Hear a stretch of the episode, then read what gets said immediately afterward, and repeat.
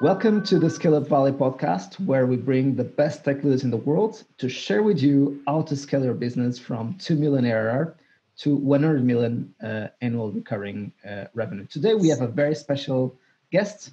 Uh, his name is Brad McGinnity, Chief Revenue Officer at 15Five. And you will help me, Brad, with your surname to start the show in the best way possible. Absolutely, Mike. Thanks so much. Brad McGinnity. That second I is oftentimes hiding in there, but you did pretty well. Did pretty well. Thank you very much. It's really a pleasure to, to have you on the show. Thanks again for making the time.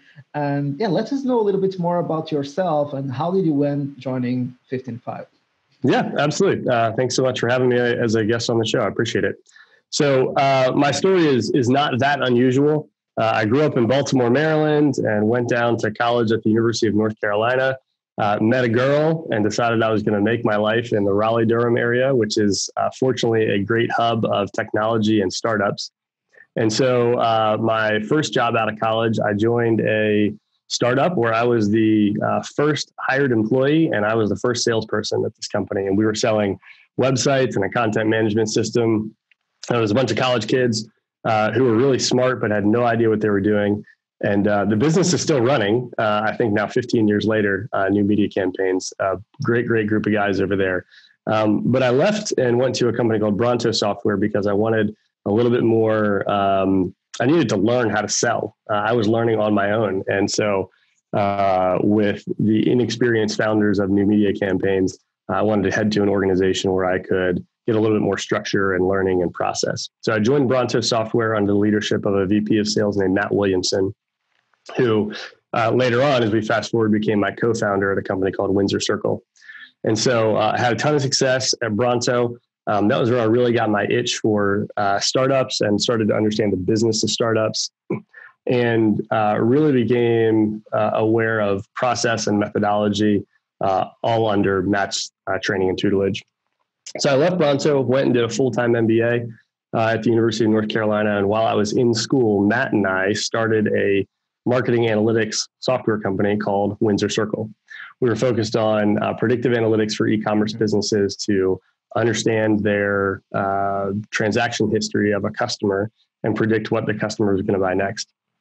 So we ran that business from uh, 2010 until uh, well the company's still going today was sold to a business called WhatCounts down in atlanta. And i'd left uh, windsor circle in 2017 after a nine year run or eight year run as the vice president president of sales and joined 15Five and uh, at 15Five i was the first sales leader. Uh, the company was six years old and had primarily been focused on self-service. So the entire way that we went to market was by uh, customers hitting our website, signing up for a free trial. If they liked it, they put in a credit card number. And some of these customers turned from you know a couple hundred dollars a month or ten dollars a month into paying us tens of thousands of dollars every single month. And that was happening through a little bit of customer success and a lot of natural organic expansion. And so uh, the founders, David Hassell uh, and uh, Nazar Ivaniv and Shane Metcalf, decided that they wanted to hire a VP of sales and build a sales team to sell 15Five direct. And so I joined in August of 2017 as the first VP of sales to do that. That's awesome news. And typically, it's a very difficult and tough moment of the company, kind of early scaling up and uh, going upstream uh, in their scaling up journey and deciding for the best uh, VP of sales or the wrong VP of sales can be uh, a very good or bad decision.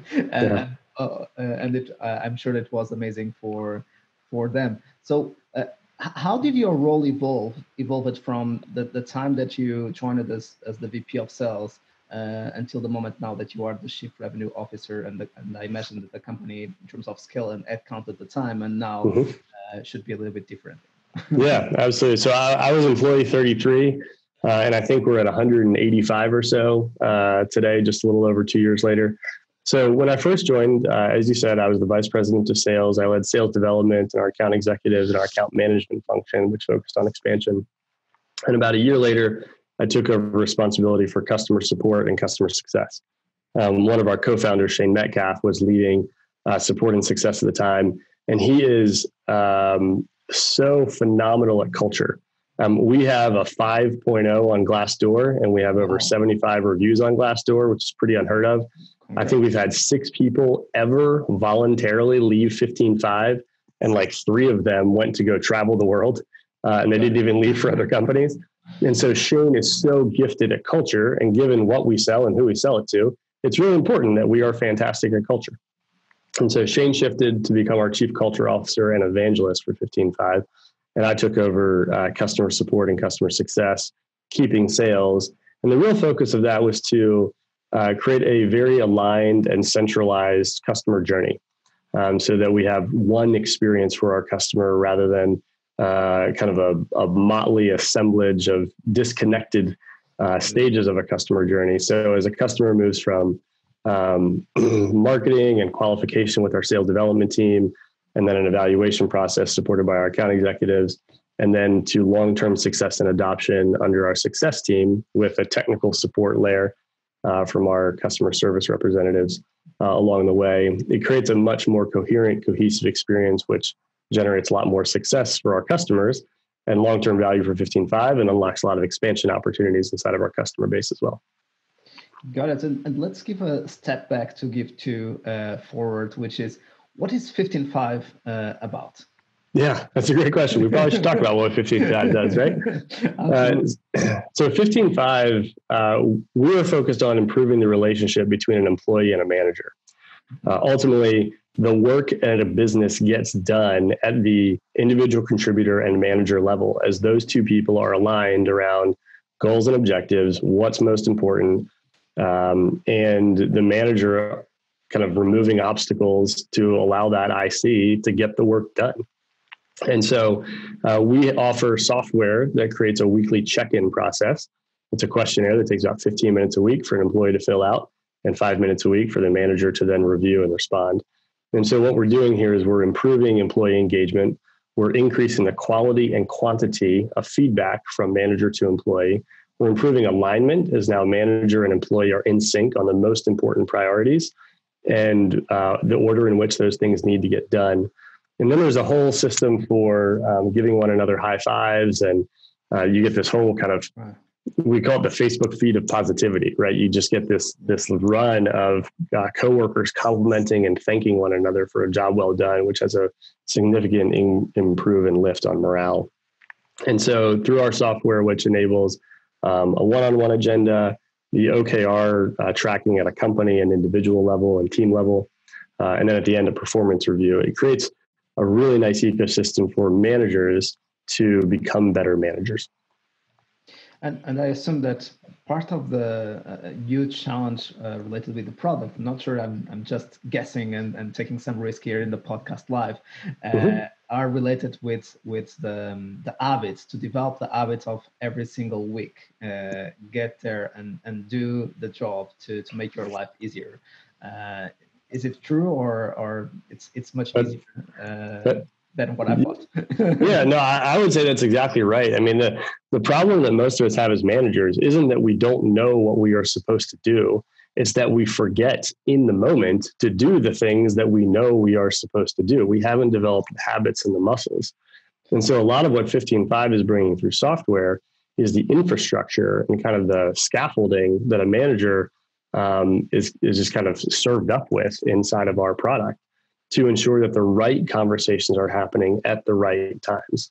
And so, for example, it's very easy as managers to sit down with your employee at the beginning of a quarter and set some goals. And then you're like 80 days into the quarter and you're like, crap, how are we doing against our goals? Instead, 15Five forces the employee to update their goals on a weekly basis. And so now manager and employee are both confronted with how that employee is doing. What kind of progress are they really making?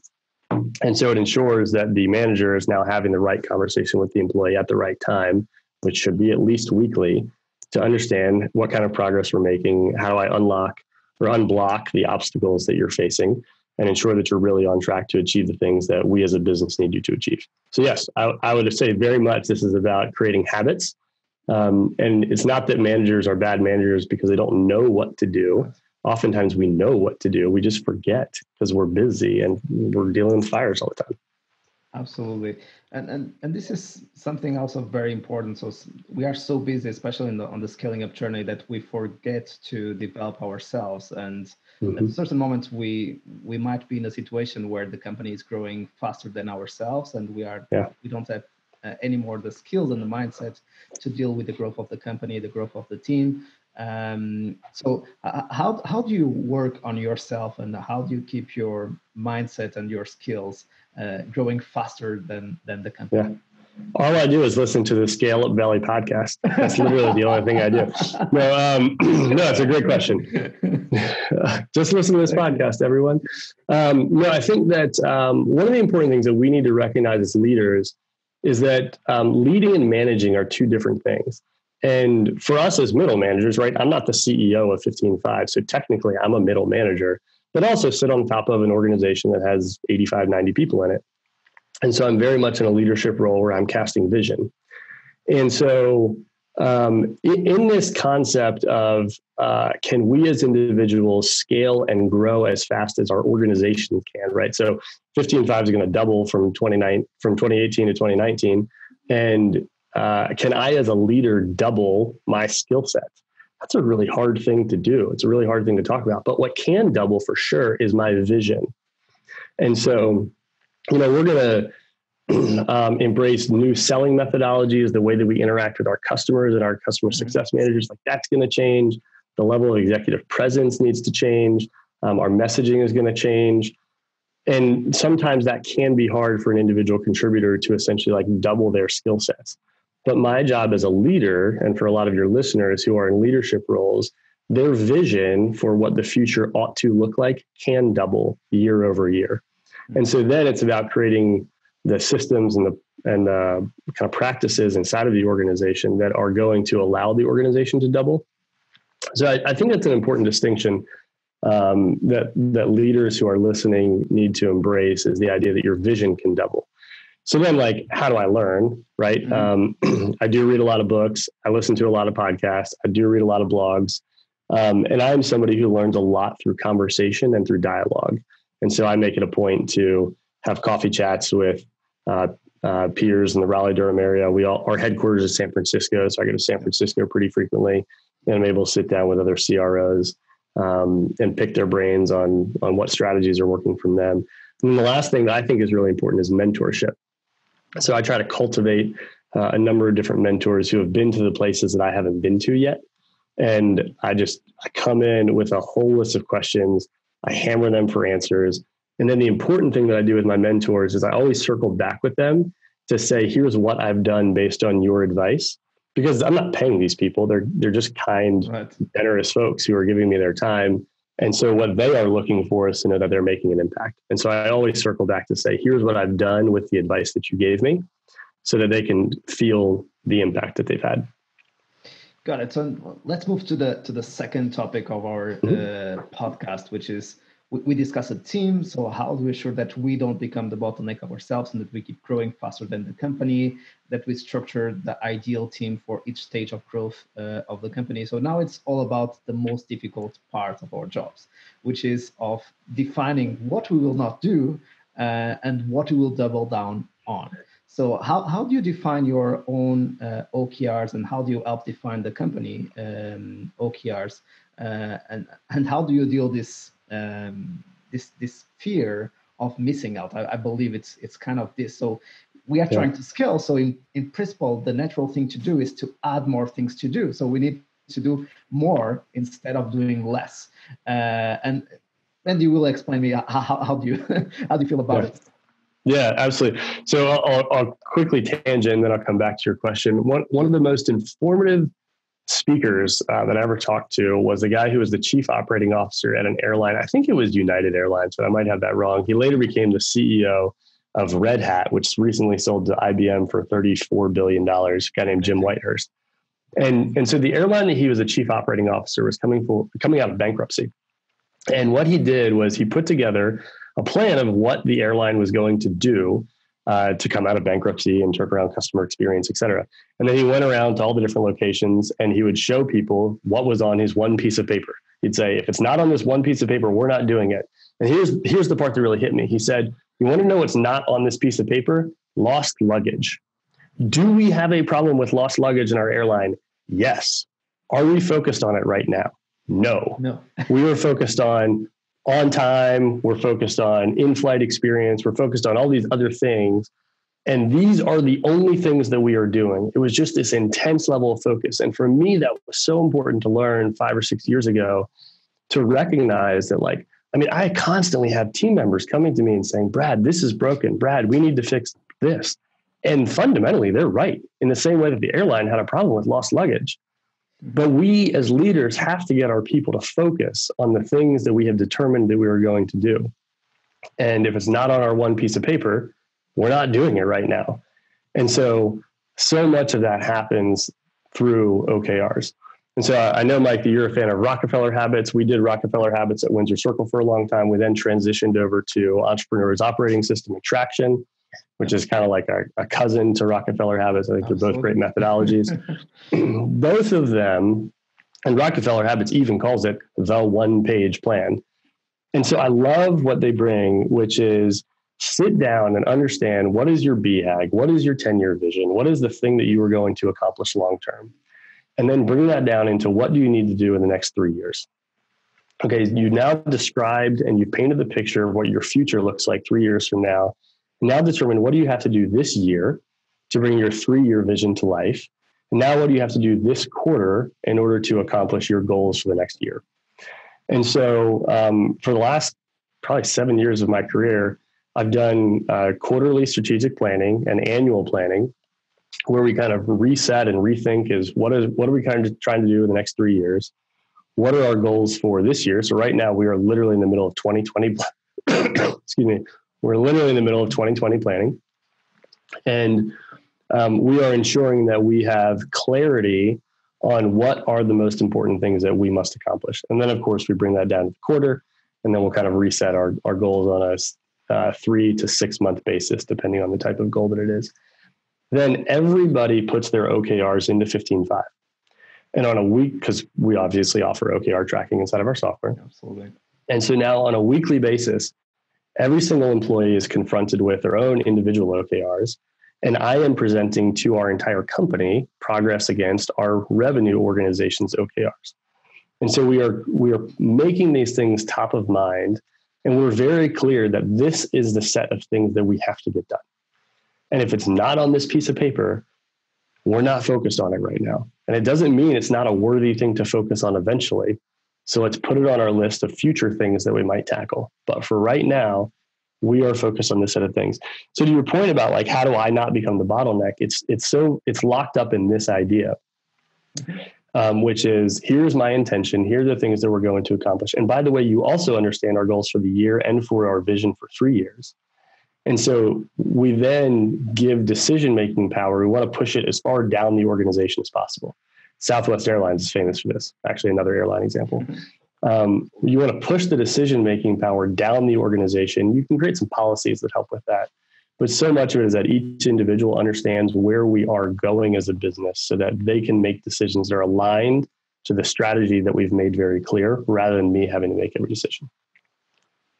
This is a very good point uh, why some companies are not able to scale. So when all the decisions important and not important are coming to the leaders, uh, we will face decision fatigue and we will not have the energy to make the real important decisions for the business, uh, which is kind of a, a pity. But uh, it's as you were saying, it's it's it's very it happens a lot. That's right, and, and I would add that I mean I'm I'm creating a little bit of risk for me and the organization, right? Because I've got an employee who's going to make a different decision than the one that I would have made. Um, but on the whole, I think you end up winning, right? So I think it's very important to recognize that you are taking some risk with that and that means that you can't get mad at the employee later on for doing their best. And you have to assume positive intent that given the information that they had at their time, their level of experience and expertise, they did their best to make the right decision.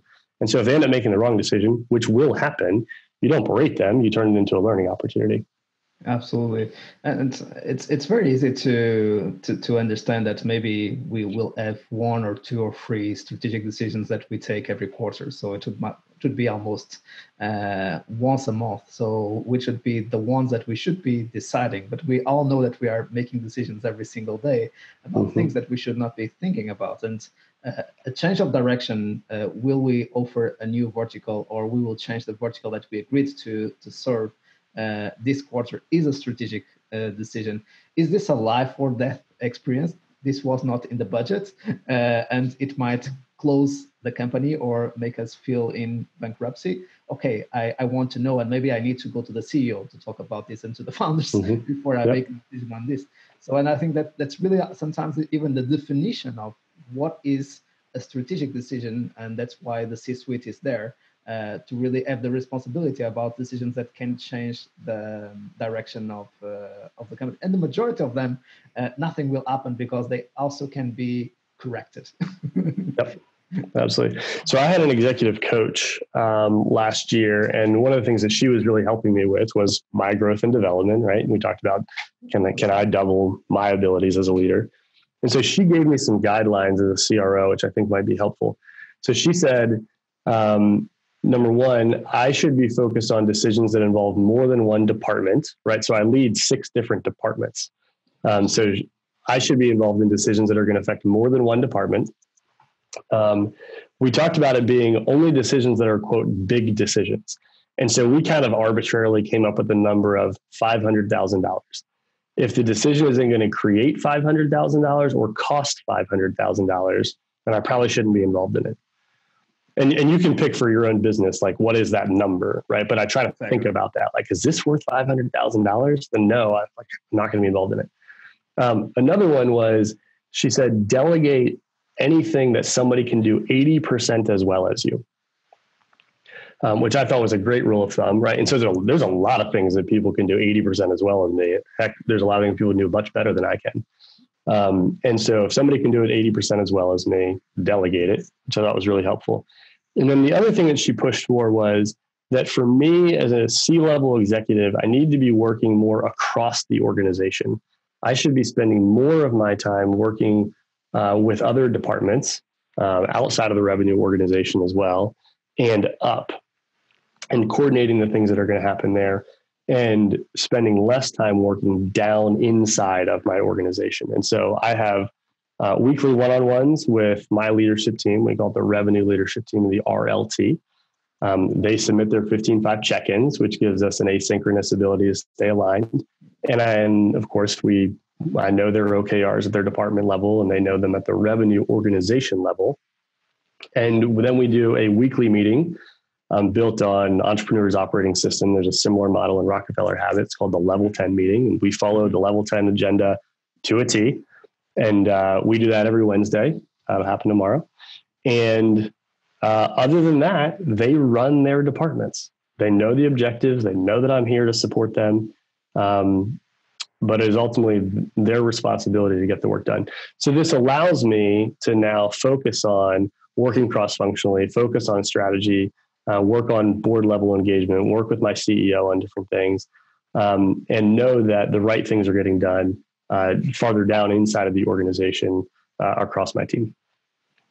And, and, this is an amazing example that you are just sharing with, with our community uh, because uh, I think it was Zohar, the CEO of Wibbitz, a uh, company based out of uh, New York, who said on the show uh, that uh, part of the job of the CEO is to have another CEOs around him uh, in the leadership team. So uh, mm-hmm. world class VPs are, are are are people that would be uh, very easily the CEO of the business themselves.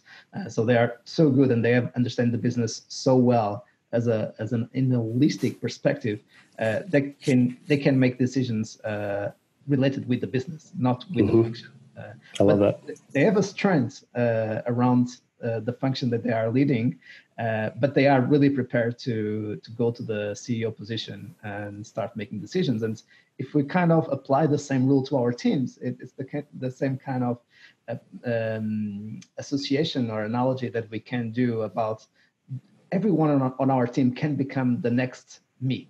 Uh, mm-hmm. and, and put put himself or herself in my position and make a decision uh, about the team. And I think it's it's a very good analogy that that you were just sharing uh, with us today again. Yeah, that's great. Yeah, I, I certainly encourage. Uh, not all of my department leaders have done this, but um, and I haven't required them to do it, but uh, I have many, and I've encouraged them to write their own three-year strategy, right? their own vision traction organizer for just their function. Right? What do they want their group to look like in three years? What are their goals for the year? What are their goals for the quarter? Um, and of course, it needs to be aligned to what we're doing with the revenue organization. The revenue organization needs to be aligned with what's happening at the company level. But this idea of we're all kind of miniature CEOs who ought to be running our businesses like CEOs is really important. Absolutely, especially because when scaling the company, it's all about dividing the company into different cells. Because if we, we if we don't cut cells, uh, the system will not grow in a in a healthy way because it will become too big uh, to to to to, to manage, too complex. Again, it's it's all about simplifying the system. Absolutely. And there's an interesting thing around the the you know multiplying the cells and complexity and, and simplicity where you know so then it becomes my role right as as a cross-functional leader to ensure that we do have our product team and engineering teams and marketing team and sales team all kind of working together to create one coherent cohesive customer experience and journey and so that's part of where um, we create simplicity for each person in their individual role. But we simultaneously, in some ways, have a very complex organization because these things have multiplied and they're scaling. And so then it becomes my job to ensure that cross functionally things are simple. So, a great example of this, which I love that we did at 15Five, is um, we got rid of the idea of an ideal customer profile. Like all these businesses, all these software companies talk about what's your ICP? What's your ICP? well, an ICP at, at a at a whole company level is is in some ways very confusing because you have now your salespeople and your marketing team trying to go sell to the ideal customer profile. Meanwhile, the research and development or product and engineering teams are trying to build for the ICP at the same time, which is great, but the product might not be here yet. And so we got rid of ideal customer profile and then we replaced it with three different things. We have the target customer, the serviceable customer, and the future customer. So here's the idea. And in many ways, the, the ICP would be um, the future customer, right? So before we can go sell a thing, we have to have the thing, right? And so our product and engineering teams are constantly building for our future customer who is the customer that we want to be our customer in six months or in 12 months.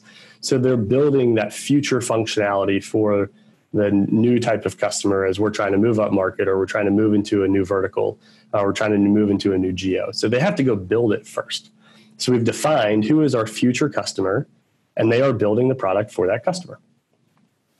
Well, then uh, we have who our marketing team is going to proactively try to find. They're going to spend dollars. We're going to spend sales development resources going after this customer. And so this is our target customer.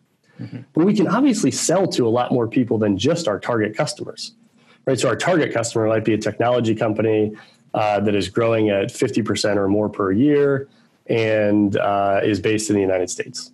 But I can sell to a services business based in Canada as long as they speak English. Right. but they're not my target customer. So I don't want to spend marketing dollars to go get that customer. But if they come inbound, you better believe that we're going to try to win that deal. So that's part of our serviceable customer. So what's interesting is that as a company, we don't have an ideal customer profile anymore. We have these three different things.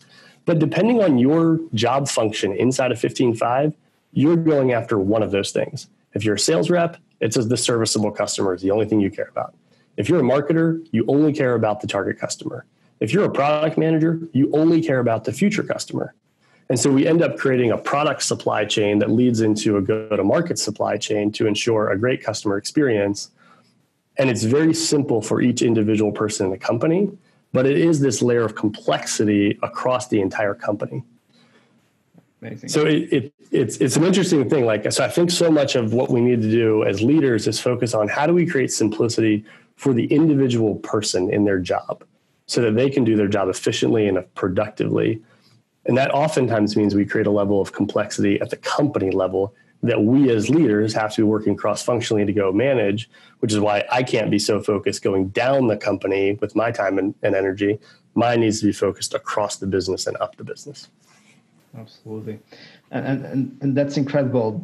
The power of that when when that happens. So we have a lot of CEOs frustrated that their leadership teams are not very well aligned and they are working on, on, on, on silos. They are not communicating with each other. They are not making decisions together. Uh, and at that stage, that's incredible to have maybe seven, five to seven people in the leadership team, and they are uh, kind of helping the CEO to do his, his or her job uh, in a much stronger way because they are being really a collective intelligence uh, mechanism to make decisions that are in principle much more intelligent than just one person or one man or one woman show. Yep. Yeah, absolutely. It's a good one. And let's move to execution. Uh, mm-hmm. so we discussed it again uh, people, strategy. Now let's go for um, execution. Nowadays, and, and that's part of what 15Five um, allows us to do, we have all our own rhythms, our dailies, our one on ones, weeklies, monthlies, uh, mm-hmm. annuals. Uh, so, what are some of the meeting rhythms that are the most useful for you to lead your team and to assure that that, that clarity of vision and that execution pace accountability etc yeah. So um, I'll, I'll, kind of try to run through this very quickly as a list and then if you want to dig in on any of them we can do that but maybe for listeners this will this will help. And we're not doing anything that's that's totally new and innovative at 15Five but it's it's certainly it's, it's best practices for a reason and it's working for us so we certainly do uh, annual planning in the November December timeframe every year as we plan out the next year. So we're currently planning out 2020 right now. We'll set uh, all of our goals for 2020 and we'll kind of relook at the three year vision uh, and set our Q1 uh, three months to six month OKRs. Uh, we we have the time frame fit the objective or the initiative rather than the initiative get forced into uh, a three month time frame kind of arbitrarily. Mm-hmm. Um, so then we move into uh, a quarterly strategy retreat where we will uh, review our progress on goals for the year and uh, kind of reset any objectives that might need to be reset or rebuilt. So that moves us from uh, annual down to quarterly. Um, then on a monthly basis, we're, we're actually starting a new thing. We haven't uh, done this much yet, um, but where my revenue leadership team will come in and present on it's just a 10 15 minute presentation but it's here's the progress against my okrs and what i've accomplished in the last 30 days. Here's my commitment for the next 30 days. Here's where i'm stuck and need some help from everybody on brainstorming. And so this ensures that we're not trying to get all of our okrs done in the last two or three weeks of the quarter but we have consistent progress happening uh, every 30 days um, with commitments and some brainstorming that happens. So that's monthly um, and there's a there's a handful of things that happen on a weekly basis. So I mentioned uh, we do our weekly level 10 meeting uh, every Wednesday, and the layout for that there's one in in Rockefeller Habits, there's another one in uh, in Traction, um, but we just follow that uh, pretty much to a T. Um, we do use 15Five to submit a weekly check-in, uh, which is asynchronous and via software, and so um, that creates some great visibility and alignment on a week-to-week basis. Um, and then I do 30 minute one on ones. They're generally all on Tuesdays with my direct reports. Um, the one on one is largely driven by uh, the my direct report, um, but we are reviewing the objectives to ensure that they're online and, and kind of like bring up any conversation that didn't happen already inside the check in. Um, and then I may have one or two things that I'm adding onto that. So 30 minute weekly one on one. We do a a 30 minute company wide meeting every Monday, review the company OKRs. Um, each department will give, uh, we kind of rotate which department is spotlighted uh, for that week to go deeper um, and give a little bit more in depth understanding of what's going on with them. Um, and then, uh, so that covers the week. And then we go into on a daily basis. I'm a huge fan of a 10 to 15 minute daily stand up. Um, especially for salespeople, the daily stand up needs to be where are you against goal? What does your pipeline look like? Uh, what is the one most important thing you have to do today? Did you do yesterday's one most important thing? And then where are you stuck? Every person just quickly goes through it. Um, on our daily stand up, we actually have each person submit on Slack the answers to their questions, to those questions in advance. There's a little template they drop it in in advance of the stand up meeting. And then when we hop on stand up, they're kind of reading through it, but it creates some space for discussion. Oh, you're stuck on that. I can help you with that. it creates the public level of here's what I was supposed to do yesterday and I didn't do it. Or I did do it. I'm proud of that, right? And so we always try to the goal is to get a perfect week where every day, all five days, everybody accomplished their one thing for today. And I think the key is to not let your employees get away with something vague, which is like, I need to follow up with my customer, with my prospects. Like that doesn't count. Like, what is the thing you have to do in the follow up? Like, I need to get my customer to name their objections so that I can work on resolving them. Or I need to move my this specific customer from a demonstration into a proposal stage and get their buy-in that they're ready to take the next step. So encourage the specificity in that. Um, and that set of rhythms uh, tends to work really well for me. Very, very good ones. Um, amazing. And I, I, believe that one of the rhythms that people have a lot of resistance about is the one-on-one, uh, which is everyone understands the concept, but uh, everyone feels very um, uh, not not so comfortable to start the rhythm and how to uh, lead the agenda, especially if we want to be to to make the one-on-one more kind of live business plan uh, session together instead of being just mm-hmm. going through OKRs uh, and. Um, so uh, how, how do you make your one-on-ones uh, more productive and more useful for you and, and for your uh, people Yep. So, um, one thing that I believe very strongly in is there needs to be a shared agenda which is populated in advance of the meeting. Um, I have had my team members come in with no items on the one on one agenda. And I have said to them two minutes in the meeting, Well, I see that you have nothing to talk about today, so we're canceling. And they're like, wait, wait, wait, wait. It's like, well, you didn't prepare for the meeting. You didn't say you didn't come up with an agenda for this meeting in advance. It clearly wasn't important to you. So, so I think part of it starts with the mindset that every direct report needs to understand that this meeting is important. And if they're not going to take it seriously, I'm just not going to do the meeting. Right. So then the second thing is that um, I think that the the right way to run um, a lot of meetings is is one you do need to quickly cover the metrics. Uh, if you're using software like 15Five, the metrics should already be known by both parties. And so that is very quick. And you're just saying, are there any quick highlights that I need to be aware of? Um, but, and you got to time box this stuff, right? So, like, that's five minutes max, which leaves 25 minutes for kind of what's up or other talking points. Right. And um, again, those talking points need to be clearly defined. And I think it's important for the direct report to be able to say what they need out of each talking point. So, hey, this is i'm asking you for a decision on something i'm asking you to just give me some feedback on this idea this thing i'm just making you aware of and i don't need any response on it any of those three are fine but there needs to be a high degree of intentionality from the direct report to ensure that the meeting is productive um, the, the last thing that i'll add is is with uh, a customer success manager or an account executive um, where they are kind of in the weeds with their customers on a week to week basis. I think also you can pull out part of the one on one for uh, you know a pipeline review if you're an account executive or a customer update if you're a CSM, and you talk about what's going on inside of the business or that person's portfolio and you kind of talk through the individual the strategy of individual customers. And that's where a lot of the training and development happens for your ics as they get better at their jobs through you providing that mentorship and coaching. So I, I honestly think of those one-on-ones with those with with that level of direct report it's a combination of two you're really having two meetings in one you're doing a one-on-one and then separately you're doing a pipeline review or you're doing a customer account review um, and providing that level of coaching. So I, I, think that the one-on-ones are really critical. I think you can really do them uh, 30 minutes a week. I do all of mine on Tuesdays, which means I get a little exhausted by the end of the day. Um, but because they are every week, if I have to cancel the meeting because I'm on an airplane all day on Tuesday, for example, um, I don't reschedule them. It's just canceled. And I'm going to see you again next week. And we have 15Five, and you know how to find me if you have something that's urgent. And I trust that you will. Very good points. Thanks for for sharing your experience uh, leading one-on-ones.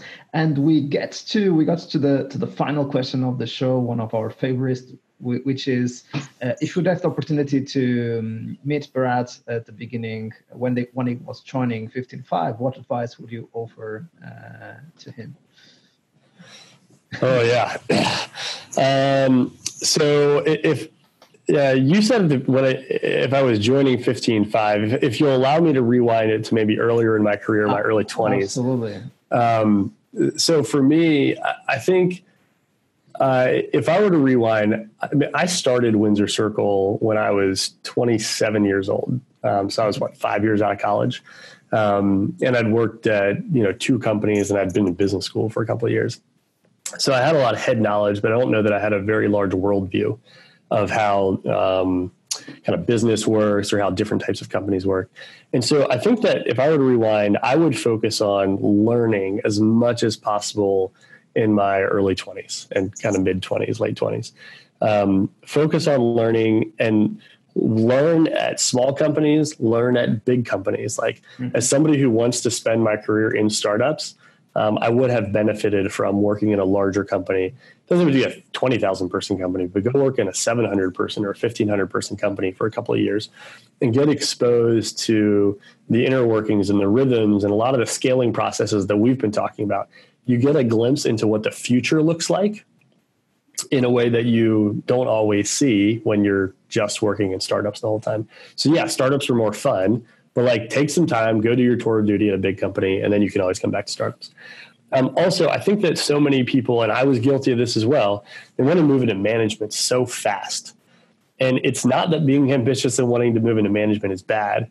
But again, when you're focused just on learning as an individual contributor, um, it gives you like management's a very different job and you become a better manager when you have learned a lot and so if you can go and create a lot of exposure to different ways of thinking different sales processes uh, different customer journeys um, and focus on just the learning part of it and not taking on all the responsibility um, like the management opportunities will come i promise they'll come um, but but use that stage to focus on learning uh, and don't be afraid to be an individual contributor for a longer period of time Amazing one. Uh, Brett, thank you so much for joining us today. Absolutely, Mike. Thanks for having me. And to our community, thanks for being on that side. We keep here helping you to scale your business from 2 million to 100 million ARR. Keep scaling and see you soon.